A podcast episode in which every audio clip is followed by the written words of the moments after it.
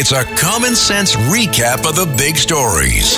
It's Cats and Cosby on 77 WABC. And joining us now with some big breaking news is the founder of Just the News, the great investigative journalist John Solomon. John, you have a big scoop about Al Qaeda. Fill us in. Yeah, these are two reports that came out that nobody noticed. The first is a report from the United Nations uh, and it's analytical support and sanctions monitoring team. It's a small unit that monitors the terrorists around this country. And the truth of the matter is, terrorism is thriving under Joe Biden. We we know what's happened with Hamas and Israel. We knew what happened with the Houthis in the Red Sea. Uh, but one of the ones that I think most people thought, well, we dealt with them, they're done with. We got rid of Osama bin Laden was Al Qaeda, but not so much. Um, according to this UN report that came out, Al Qaeda has reconstituted eight training terrorist camps on Afghan soil under the protection of the Taliban. Now, if you if you're saying isn't this a bad deja vu nightmare, it is.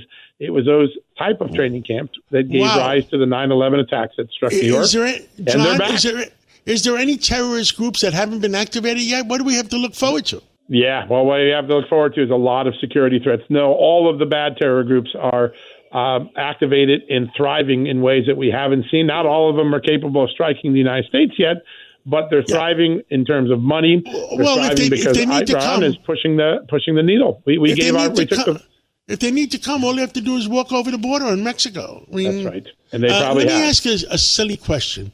Uh, yeah. Iran is funding uh, Houthis, they're funding uh, uh, the Hamas, and they're Hezbollah. funding the Hezbollah. That's Iran. That's the Iranian Far yep. Legion. I understand. I thought uh, Saudi Arabia was ISIS, uh, and they they hit Iran uh, when Israel was not allowed to hit them by the powers that be in the United States. Uh, and who is founding Al Qaeda? Uh, a lot of Sunni uh, and Shia uh, donors that aren't directly state aligned. Now, one of the Al Qaeda leaders is believed to be given safe harbor in uh, Iran, according to the UN intelligence reports. Uh, but it, it's sort of a, a, a, conglomerate of wealthy Sunni Arabs and Shia Arabs that just send money to support this group. And now, you know, they used to be able to get money, but they had no place to do their, their deeds. They had no training. They had no madrasas.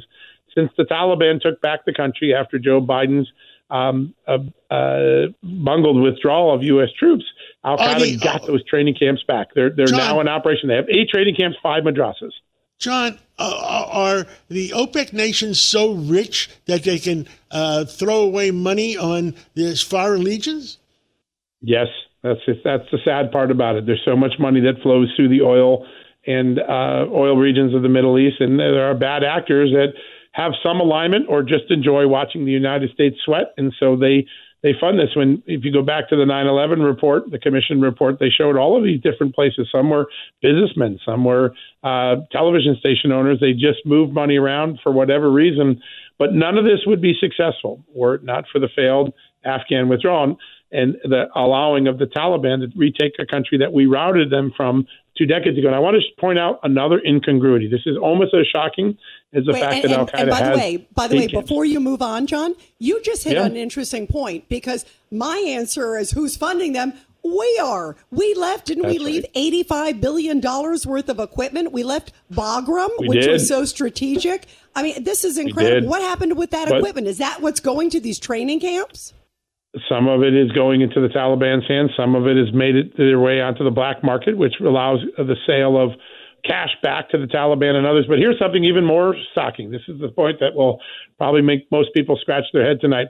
The Taliban, not our friend, currently harboring and giving safe shelter to Al Qaeda, allowing them to reconstitute their camp. They've gotten $2.9 billion of Western foreign aid since uh, the fall of Afghanistan, since Joe Biden pulled our troops out. 2.6 billion of that money, almost all of it, came from the United States taxpayer. Joe Biden is funding the Taliban just like he's allowed oil revenues to flow to Iran. Our worst actors are getting enriched by the Biden administration's policies and then beginning to recreate this terrorist regime that we spent two decades trying to fight. I usually get an email that goes to 168 people. I got one last night, and all my Jewish friends uh, from New York that on that email uh, I think are finally realizing this is, is crazy what's going on. and uh, I don't think President Biden is pro-Israel, and and um, I think they're realizing it. Uh, what say you? Well, listen, he has held the line on some things, but behind the scenes, he's delivering a different message to Prime Minister Netanyahu, to the Israeli military. And so, uh, depending who you talk to and on what given day Joe Biden is on any one of four or five sides when it comes to Israel. And I think that's one of the maddening things. But that has been the legacy of the Biden administration. We talk different ways, right? We say we don't want Iran to do uh, terrorism, but then they can have, well, look the other way on all those oil sales. We don't want the Taliban to be in control, but we've given them $2.6 billion. We don't want Al Qaeda to have safe harbor in Afghanistan, but they do because the Taliban is giving them that safe harbor.